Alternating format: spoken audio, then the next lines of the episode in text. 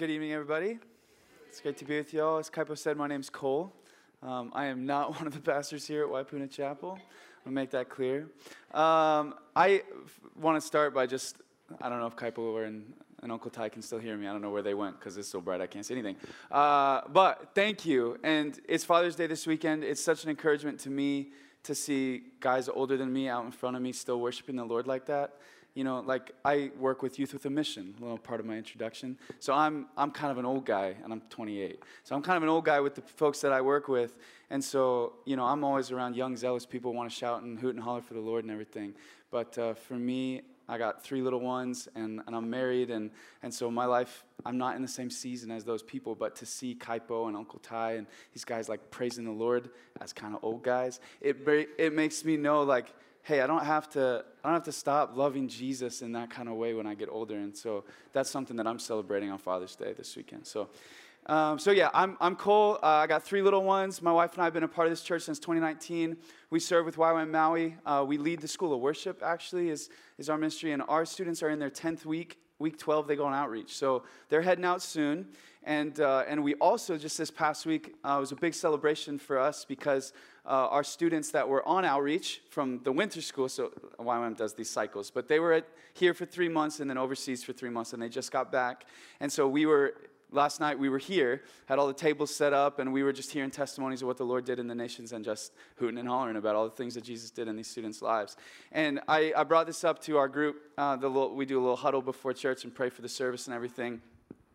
And chapter 1 of Corinthians, which is what we talked about last week, talks about how the Lord uses the foolish things of the world to shame the wise. Well, if you look at a group of DTS students, it's the truth. Like the, and I'm not, I'm not criticizing them. I was a DTS student once too. But the Lord uses kids that are like 18, 19, 20 years old. They're opening their Bibles for the first time. And then three months later, they're going to the nations and telling people how much Jesus loves them. It's just it's amazing the way that the Lord moves in their hearts, and to see the transformation, it's it's a payday for us. Um, and so that's kind of what. Well, uh, there's a little life update for you guys. But that's what I've been doing uh, this past week. And now I'm really excited to share with you guys in this series that we've been talking about, this beautiful mess. And, and tonight we're going to talk about the wisdom of God and how it sort of speaks into this beautiful mess, which is to say that chapter one called it, the world calls it foolishness, God calls it wisdom. It's a little bit of a mess. And so um, I'm going to read all of chapter 2. It's not super long. Don't fall asleep. But I'm going to read all of chapter 2. Then I'm going to pray, and then we're going to talk through this scripture, okay? So it'll be up on the board. Follow along with me. So this is Paul speaking. He says, And I, when I came to you, brothers, I did not come proclaiming to you the testimony of God with lofty speech or wisdom. I decided to know nothing among you except Jesus Christ and Him crucified. And I was with you in weakness and in fear and much trembling, and my speech and my message were not in plausible words of wisdom, but in demonstration of the Spirit and of power, so that, it's an important so that, so that your faith might not rest in the wisdom of men, but in the power of God. Yet among the mature we do impart wisdom, although it is not a wisdom of this age or of the rulers of this age who are doomed to pass away. We impart a secret and hidden wisdom of God which God decreed before the ages for our glory None of the rulers of this age understood this, for if they had, they would not have crucified the Lord of glory. But as it is written, what no eye has seen, nor ear heard, nor the heart of man imagined, what God has prepared for those who love him. These things God has revealed to us through the Spirit. For the Spirit searches everything, even the depths of God. For who knows a person's thoughts except the Spirit of that person which is in him? So also, no one comprehends the thoughts of God except the Spirit of God. Now we have received not the Spirit of the world, but the Spirit who is from God, that we might understand the things freely given us by God.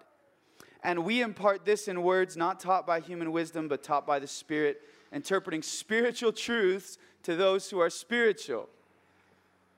The natural person does not accept the things of the Spirit of God, for they are folly to him. He's not able to understand them because they are spiritually discerned. The spiritual person judges all things, but is himself to be judged by no one. For who has understood the mind of the Lord so as to instruct him? But we have the mind of Christ. Let me pray. Jesus, I thank you for uh, your wisdom. I thank you, Lord, that perhaps to the world it looks foolish, and yet, Lord, it's the only place we can find life. Lord, I, I thank you, God, that you have used the, the weak and the insignificant things in this world to bring yourself glory. And I pray, God, tonight that this sermon would be one of those things. Lord, that your word would be preached and yet your glory would be seen. And, and so I ask you, God, to come and, and speak, Lord. And unless the Lord builds the house, the laborers labor in vain. So we ask you, Lord, to come and, and do this. In Jesus' name, amen. Amen. So before we get to 1 Corinthians chapter 2, we're going to go all the way back to the Garden of Eden real quick. So, what, what's the first sin in the Bible? It's, it's looking at God's definition of good and bad, right? He says, Trust me, do these things my way. And instead of trusting His wisdom, we choose our own. Instead of trusting God's definition of good and bad, we say, Ah, I'm going to take this. What's the result? What's the result in the Old Testament? Well, it's a line of people that act, actually start to live like the snake, right? They're liars and cheaters and thieves. An entire species of people living out of their own definition of good and bad, living out of their own wisdom, looking at what looks good to them and taking it. Taking it. Just living out of their own definition of right and wrong, good and bad, light and dark. Living on instinct and lust and desire and intuition and bringing death into the world. But what does God promise to Adam and Eve in that moment? He says, I'll bring a person from this line who is going to crush the head of the snake. He's going to disarm and destroy the spiritual forces of darkness in this world. That's what he promises right there. The spiritual power that leads to death is going to be destroyed. And, and you say, aha, yes, good. I love uh, a battle between good and evil. We love those, right? And the Bible tells us that this battle is going to end in victory for the good guys in the story. That's great. And that it is going to be proclaimed in the Bible under the title of Good News. Gospel. It's going to be good news. That's good. the good guys are going to win, and we're going to call it good. But the Bible actually tells us and shows us over and over again that when this story gets preached, when the good news about Jesus gets told, people look at it and they say, foolishness. That's what happens over and over again in the Bible story silliness. so let's remember that. We're going to set that aside. And let's talk about for a second the nature of news. Okay? So we kind of know this is what the news is going to be. This person's going to come, destroy this spiritual forces of darkness, and he's going to save us. So let's talk about news for a second. What's the nature of news in our world today? It's, it's just content. It's just content. We are bombarded by information that if we didn't know it, our lives would continue on just the same. It doesn't actually change us, it doesn't change us. We are not impacted by the information that we take in hardly at all. We are constantly filled with information. News in the ancient world was high level, or it was no news at all. Okay? no reason to send someone on a months long trip to walk to the other side of the world to tell people the weather. Right? That's not news.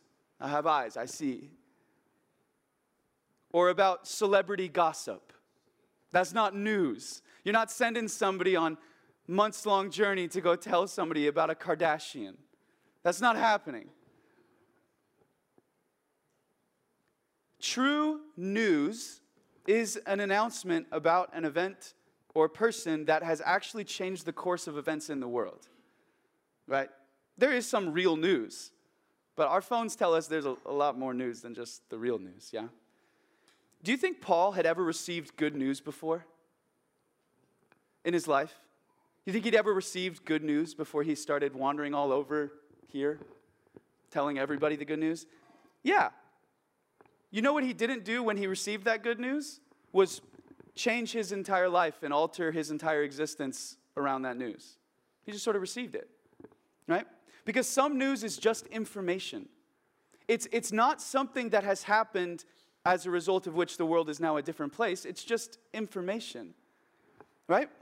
Paul, Paul is telling these people in Corinth, in this little city up here, over here, Paul is telling these people in Corinth something that they've never heard before about a person they've never heard of from a place they've probably never been, and nor can they pull up satellite images of.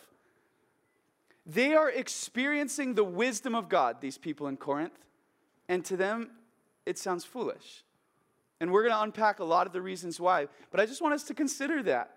Paul is telling them that a new king is on the throne, and you either have to get in with him or you are lost. And he's telling them that this king was a Jewish dude who lived and died, and that was it. And then was resurrected. Okay. But this is like, again, we're, we're not talking about news in the sense that we get to just like watch a video of it. You have to just believe what this guy is saying. It's good news. The wisdom of God is genuinely, historically attached to events that happened. This is what Paul is telling the Corinthians. okay, think about this. The good news, the wisdom of God, is historically attached to events that happened just a few years ago. Actual things that took place to an actual person. It's not bare spirituality. The wisdom of God is foolishness to them because it's a dude who lived and died. And Paul says it's a God who lived and died. To them, he was just a God. Before Paul goes to Corinth, he goes to a city called Athens, and there he sees all of their idols and all their statues, and he says, I see you are very spiritual people. Let me tell you about the God. To the Corinthians, to the Athenians, he was a God. So we learned this in chapter one, but the Corinthian Christians had to overcome their Greek desires for the wisdom of the world. And, and the way that Paul is going to describe natural people in chapter two is that they're actually unable to discern the wisdom of God because it is foolishness to them. Does that make sense? So, news has come into the world about a person and about an event that according to Paul, the person speaking to these people, has radically changed the entire course of everything, and they've got to get with it now. And, and, and to that, it sounds foolish. I think if someone came in the door over there on the side and just said, I know you guys have been living like this, but let me tell you about this dude who lived and died on the plains of Mongolia, but he was resurrected from the dead, trust me, and you have to change everything you're doing because of that thing, that would sound like foolishness. And, and essentially, that's what's happening here. And, and Paul says in chapter 2, this is going to be the key thing, that the natural person is unable to discern it. Okay? Now, let me tell you a story about my mom real fast. So, I got the okay to tell this story because uh, I wanted to ask. It's not going to paint her in the most positive light, although I'm going to start with some positivity. Uh, my mom is extremely intelligent. All right? My mom's very smart. Uh, and she has a great sense of direction. It's, it's one of the things that if you, if you ask my mom for directions, she will pride herself on getting you home safe. All right, like it is one of her things. So we had some family friends who owned a home. Um, can, can you see what's going on here? This is a shopping center. Can you tell? Okay, this is a shopping center in my hometown in Oregon, where I grew up. So on the very top, on the very north end of it, you can barely make out there's a baseball stadium up there. Do you see that? So, some friends of my mom and dad, when I was really little, owned a home in that little section of town. And my mom loved them deeply, like a lot. And the land got purchased through essentially eminent domain, which is right where the government sort of says, we want that land and we're going to pay, we're going to pay you for it. It's not like, you know, but you got to go. You got to get moving. Now, that's a huge bummer under any circumstances, but for my mom, it's a huge bummer because this was just a sweet old couple that she loved, and they didn't want to sell. They didn't want to move. And uh, so it's an unfortunate situation. I was a little kid, I don't understand the whole deal. But here's what I do know and understand is my mom hates this place now.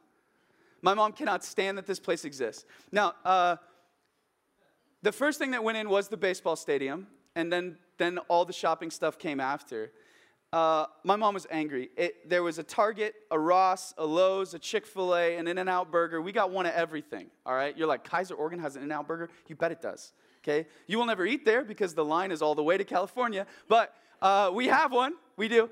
Uh, so we have all these things now. There's an REI outdoor store. You guys know that one? It's pretty great. Um, it's got one of everything, and my mom hates it. She can't stand it. Uh, it's been in Keizer for about 15 years now. 15 years it's been there. And my mom still claims to not understand how it works. She doesn't, she, there is two entrances, I will give her that. And it's in a little bit of a figure eight. But she, if you asked her, like, how do you get to Target? She'd be like, I don't know. I don't know. I'm like, Mom, so that street you grew up in Los Angeles, like there's that corner store there, and then you go like three blocks over and you take a left to get to your buddy's house? She's like, Yeah, I still remember all that. Do you know how to get to Target in your hometown? No. She has no idea. She, well, she does, she just refuses. She'll say things like, I can't remember how to get to that store, or I don't know how I ended up there. The overall sentiment is simply, I hate this place, and I refuse to understand it. Okay? That's the basic deal with my mom. So, uh, my mom dislikes something and she chooses to not understand it. In the beginning, she will not, and in the end, she cannot. At this point, it would hurt her pride too much to admit she understood the place, you know? So, we're going to talk about the wisdom of God tonight. And, and we're going to talk about what's so different about it and, and what's different about it now. But 1 Corinthians 2 is telling us at least three things about the wisdom of God. And spoiler alert, these are the fill in the blanks on your bulletin. So here you go, right now. Number one, God's wisdom is different, God's wisdom is hidden, and God's wisdom is revealed only by the Spirit. Okay? So let's let 1 Corinthians chapter 2 unpack these things about the wisdom of God for us. 1 Corinthians chapter 2, verses 1 to 5 tell us this that God's wisdom is different. Okay? he says, Paul says in, in 1 Corinthians chapter 2, that he did not pro- come proclaiming the gospel with wisdom and lofty speech. I came in weakness and fear and trembling, not with eloquent speech and words of wisdom, is what he says. Paul did not come to impress the Corinthians. He did not come to impress the Corinthians. The Greeks, Luke tells us this in Acts, do nothing but stand around and hear arguments. This is from Acts 17, verse 21. Luke is writing, he says, Now all the Athenians and the foreigners who lived there, they would spend their time in nothing except telling and hearing something new. Okay? So Paul does not come to argue with the Corinthians or compel them by the power of his language or vocabulary. He's not going to minister to these people in the spirit of the age. In fact, he is going to come and minister in the opposite spirit, he says.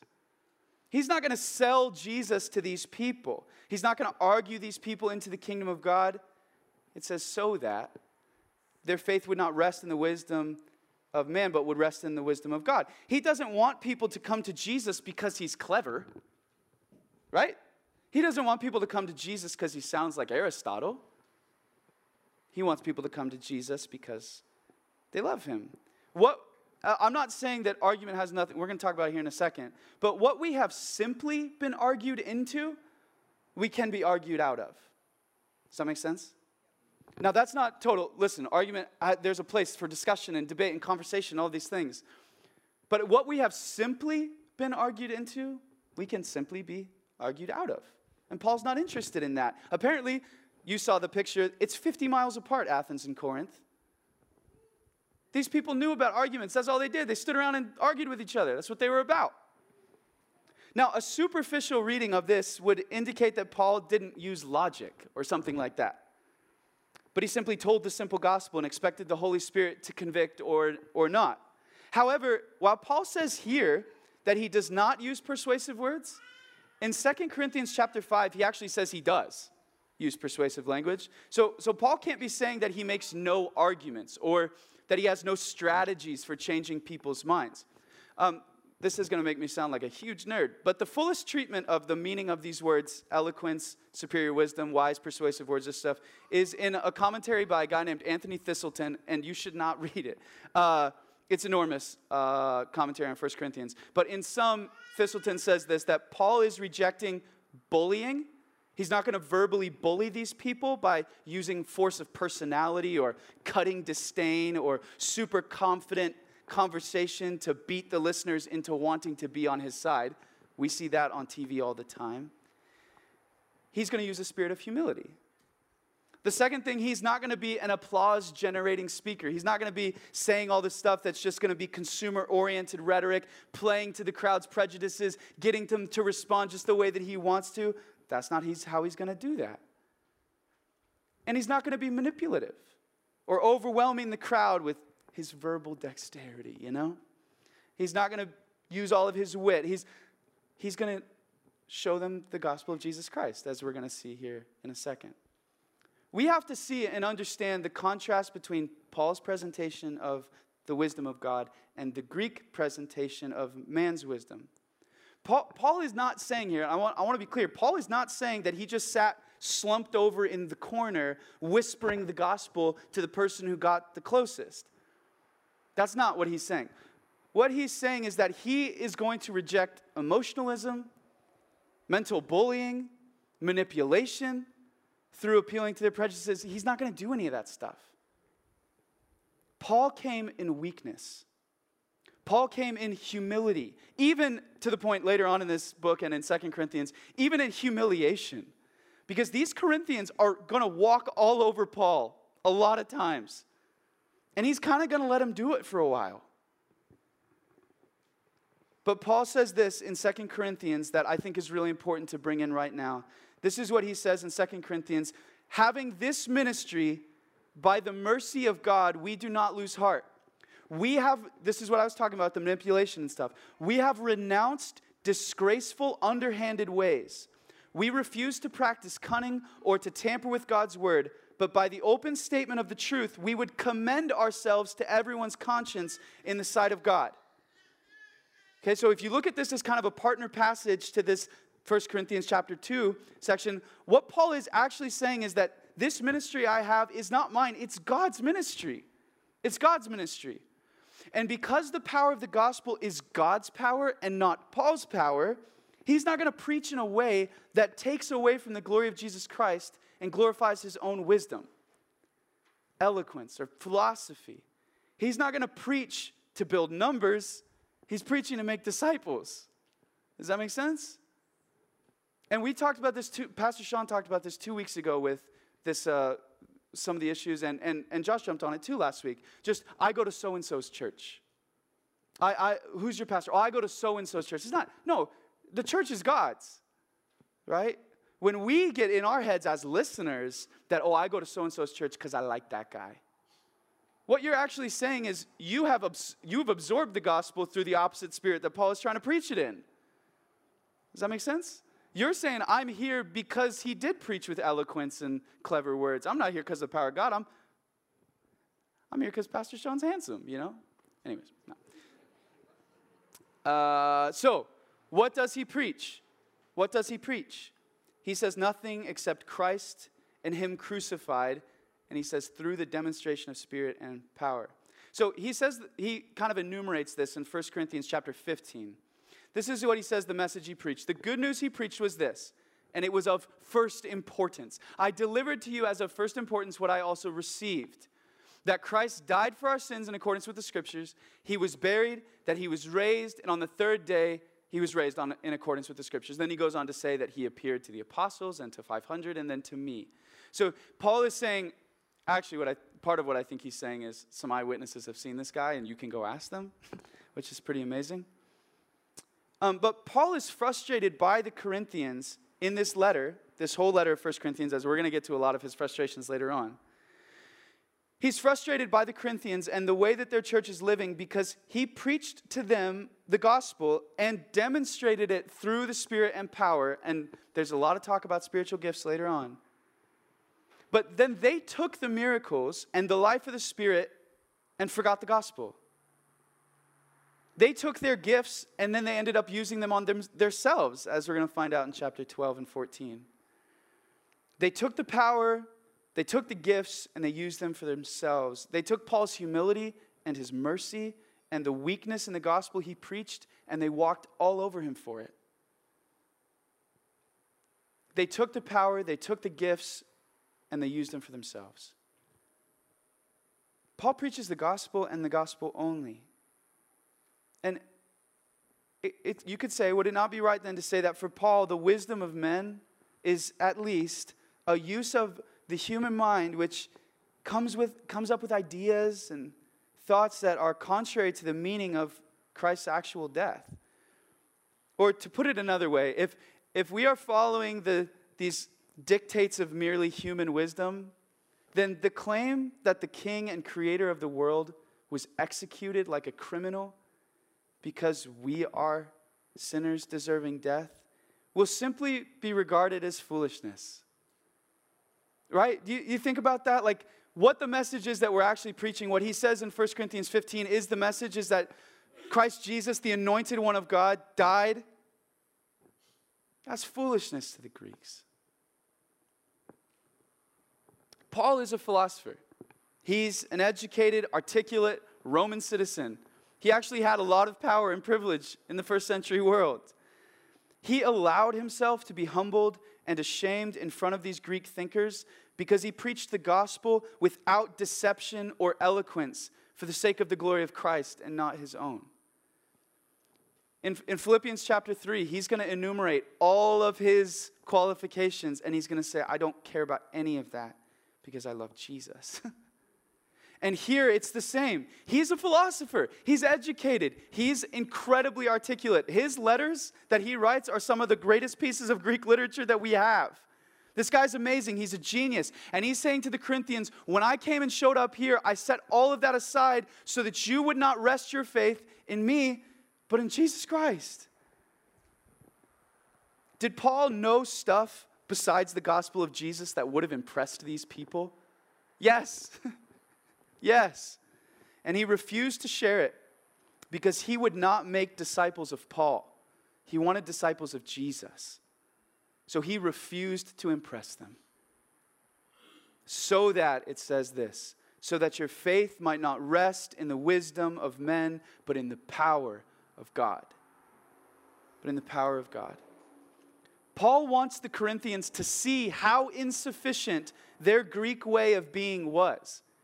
He, he wants them to see that making arguments and presenting clever sounding ideas does not lead you to true power or encounter with God.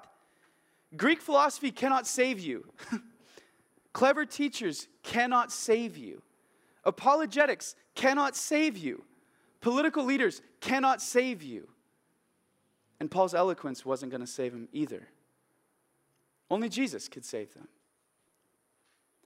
Paul is desperate, desperate for real encounter with Jesus for this group of people. He wants them to encounter Jesus. Would Paul have been more respected? Would the church have grown in more numbers? Would the Corinthians have had less problems if Paul had united them around something that they already knew? Yeah. Yeah, probably. Would they have been happier if when Jesus came to them, they didn't actually have to change how they were living? Yeah. That's what we're talking about with the tree, with the wisdom and the eating our own thing. It would be, we would all think it was a little bit sweeter if Jesus came and was like, You guys are crushing it right now. but Paul, just like Jesus, doesn't allow people to come to Jesus under false pretenses. He doesn't let it happen. He won't let you come like that. Because He does not want you to rest in the wisdom of men, but in the power of God. So that's the first thing. The wisdom of God is different, and it's unique. But unfortunately, Paul's going to tell us some more bad news here first that the wisdom of God is actually hidden. It's hidden, it's confounding. He says this we impart a secret and hidden wisdom of God, which God decreed before the ages for our glory. So, Corinthians, he's saying in verse 6, if you look down and see that, he's saying, You guys are not mature. You're not mature. Why? Because you are after, all you care about is wi- human wisdom and power. All you want is to be a pagan who found Jesus. you don't want to be transformed. You want to live like you were, but with Jesus added on. All you want is to use God for His power. You don't care about Him. The wisdom of God outlives, outmuscles, and outtransforms the wisdom of this world. And he says this what no eye has seen, nor ear heard, nor the heart of man imagined, what God has prepared for those who love him. Paul says this wisdom is hidden, that no one has seen, heard, or imagined the end of this wisdom of God. But here's the thing, okay? Our response to something like this can either be faith or doubt. Okay? The choice of ways is before us right now. If someone comes along to you that you don't know and they say something like, I've got the best thing ever for you. It's, it's going to be amazing and beautiful and fulfilling. All you have to do is follow me right now. and you say, okay, but I don't know you. So what is it? And, and the response is, well, I can't really explain it to you. I just, you just have to trust me and come with me and follow me, and I promise it'll be great. It'll be great. This is why the Bible tells us that faith is the entry point. Real saving faith doesn't mean you have no evidence. That's not what I'm saying. In fact, Paul says, I demonstrated the power of God to you. Okay? He said, I demonstrated the power of God to you. It doesn't mean you have no evidence, but it does mean that you're willing to come after someone you haven't seen for a reward that he says you can't imagine. That requires faith. And, and for the Corinthians, it's actually probably even harder than it is for us right now. If you imagine this, being a Corinthian. The Corinthians had no idea about Jewish people and no idea about Jesus.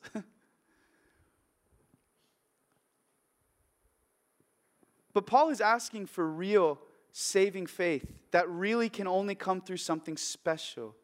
And that's what he tells us right here in verse 10. So we get to some good news here now. How does God reveal his wisdom? His wisdom is revealed by the Spirit and the Spirit only. Paul says this these things have been revealed to us by the Spirit. You cannot love the things of God unless He gives you spiritual sight.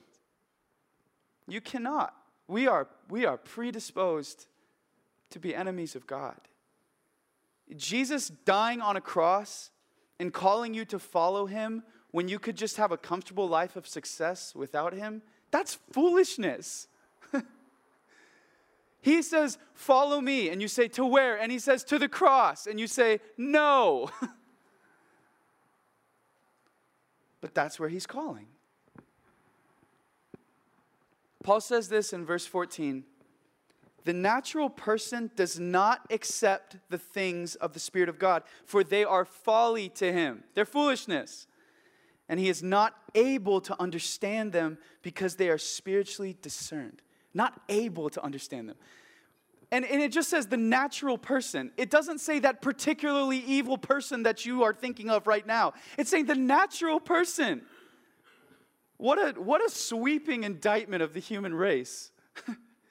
the natural person is unable to discern the things of God. Ordinary person, every person minus the Spirit of God. The natural person does not accept the things of the Spirit of God. Why not? Why not? because you cannot accept as wise what you see as foolish. You cannot. My mom will not explain to you how to get to Target. She won't. And the natural man can only see the wisdom of a crucified Messiah as foolishness. Now, I know that we are so desensitized to this. We got crosses hanging up. We talk about Jesus all the time. We got holidays about it. We're singing songs about it. Everything in our lives is about Jesus dying on a cross. People wear crosses. Do you know how insane that would be in this Greek and Roman world? To walk around wearing a cross? That's nuts. What we are saying is that this glory is in a God who dies. And the Greeks are like, weak, soft. Is he not strong enough? What is this? That's foolishness. We say that our God died. That is craziness. And we take it for granted and we wear it around our neck. We talk about the blood of Jesus as if that's a normal thing to say. That's foolishness, you guys. But it's all we have. You cannot see this without the Spirit of God, he says. And it gets worse. It gets worse. Our natural blindness is exploited and hardened by the God of this world. Paul writes this in Second Corinthians. We're back to chapter 4 of Second Corinthians now. It says that this In their case, the God of this world has blinded the minds of the unbelievers to keep them from seeing the light of the gospel of the glory of Christ, who is the image of God. You say, How can that be?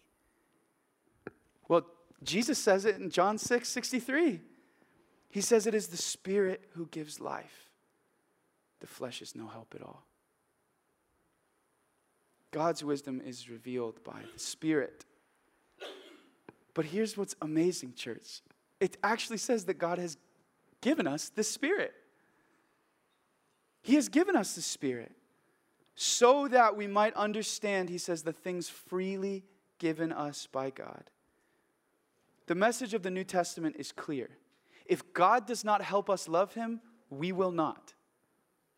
But the message of the New Testament is also clear God is out there to help you, He wants you to see.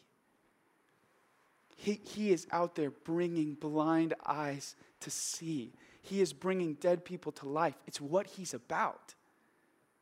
So, yeah, this paints a very hopeless picture of you and me.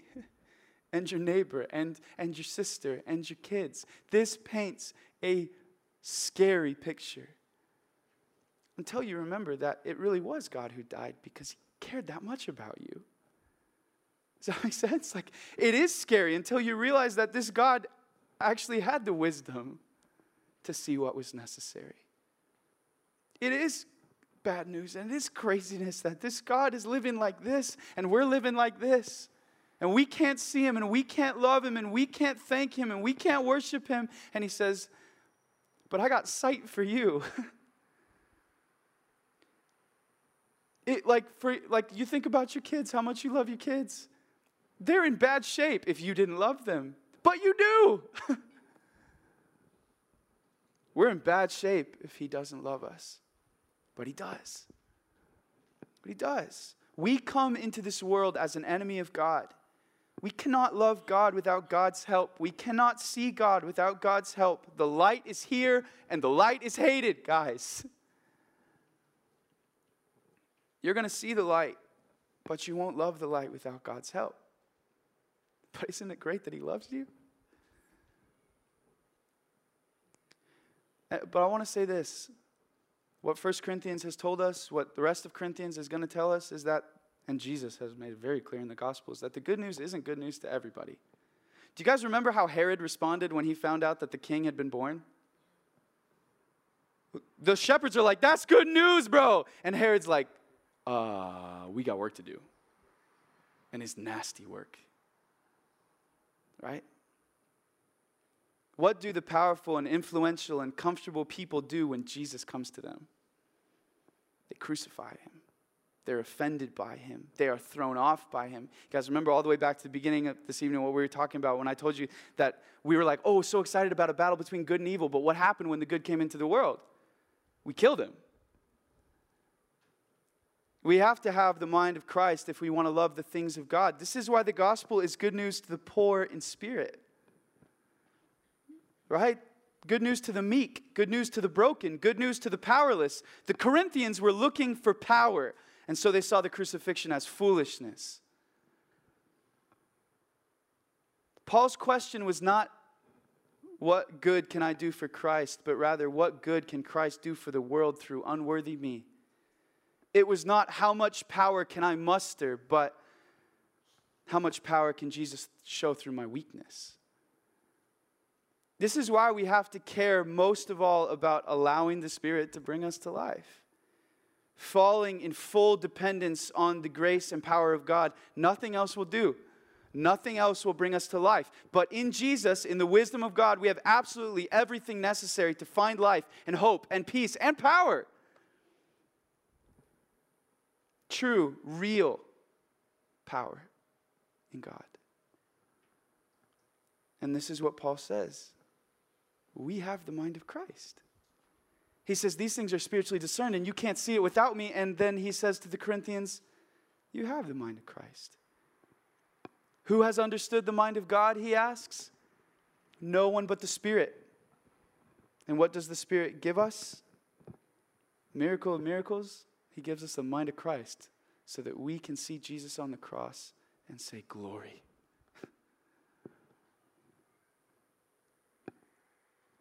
and because we are utterly dependent on the grace of God to bring us to life, we shouldn't care if this is the biggest church on the island. We shouldn't care if this is the most successful church. We should care that we are a church where Jesus is glorified, his wisdom is loved, his people discipled. And those things come only through the power of the Spirit.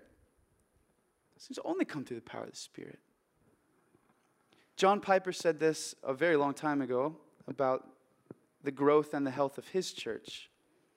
He says this Not that I distrust the power and promise of God, but I distrust myself. Not so much that I will fail as the world counts failure, but that I might succeed in my own strength and wisdom, and so fail as God counts failure. We don't want to be a church that succeeds because we preach a good news that we make up. We want to be a church that succeeds as God counts success. And that is that the crucifixion and resurrection of Jesus are seen and loved and glorified. Does that make sense? So let's, let's, let's take a couple hooks home with us here. One thing that I, I mean this as an encouragement, not as like a, this isn't bad news, this is good news. We can make the gospel understandable, but we cannot make it understood. The salvation of your neighbor does not rest in your hands, it rests in God's. And that's good news, I promise. Because God loves your neighbor more than you do. Okay? So you can preach all the gospel you want, and you can make it understandable, but God's the one who makes it understood, hey? That's good news because He loves them more than you do. And He's got purposes and plans for them better than what you got. Okay? The final power rests in the Holy Spirit and not in you. You can walk with Jesus, follow the Holy Spirit, preach with skill, and nothing happen. We can make the gospel understandable, but we cannot make it understood. That is the power of God. The second thing I want to encourage you with is that the wisdom of God will look like foolishness at times. You should not be surprised if you, in your time with Jesus, are asked to do something by Him that does not make sense right off the bat. You're walking with Jesus and He asks you to do something, you're like, no, Jesus. You say, that's the wisdom of God, bro. You did not think of that. You might be asked to do something uncomfortable. You might be asked to do something foolish. You might be asked to do something that looks like craziness. Because that's the wisdom of God. The wisdom of God is probably going to be something that we wrestle with. That's probably the case. If it was your wisdom, you wouldn't be wrestling and it would be no good. And, and here's the thing temptation is tempting. The tree is going to look good to you. Yeah? The tree is going to look good to you. It's going to look better to you than what God is offering you, but it won't lead to life. It will lead to death. That's the promise God made to Adam and Eve. It's the promise He's made to you. Your tree leads to death. He has a way that leads to life, and every other way leads to death. And the wisdom of God is probably going to look foolish at times, and it's going to be all right. So then, rest in the wisdom of God. Rest in the wisdom of God. When you're following Him, you're walking with Him, you're trusting Him, and you're on the edge, and it's you, you don't see any way out, you rest. Why? Because you got here with God. if we go all the way back to the beginning of this, go all the way back to the beginning of the Bible story as a whole, I want to ask you what God asked Adam and Eve. Will you trust my wisdom or are you going to eat from your own tree? Are you going to rest in my wisdom or are you going to go to your tree?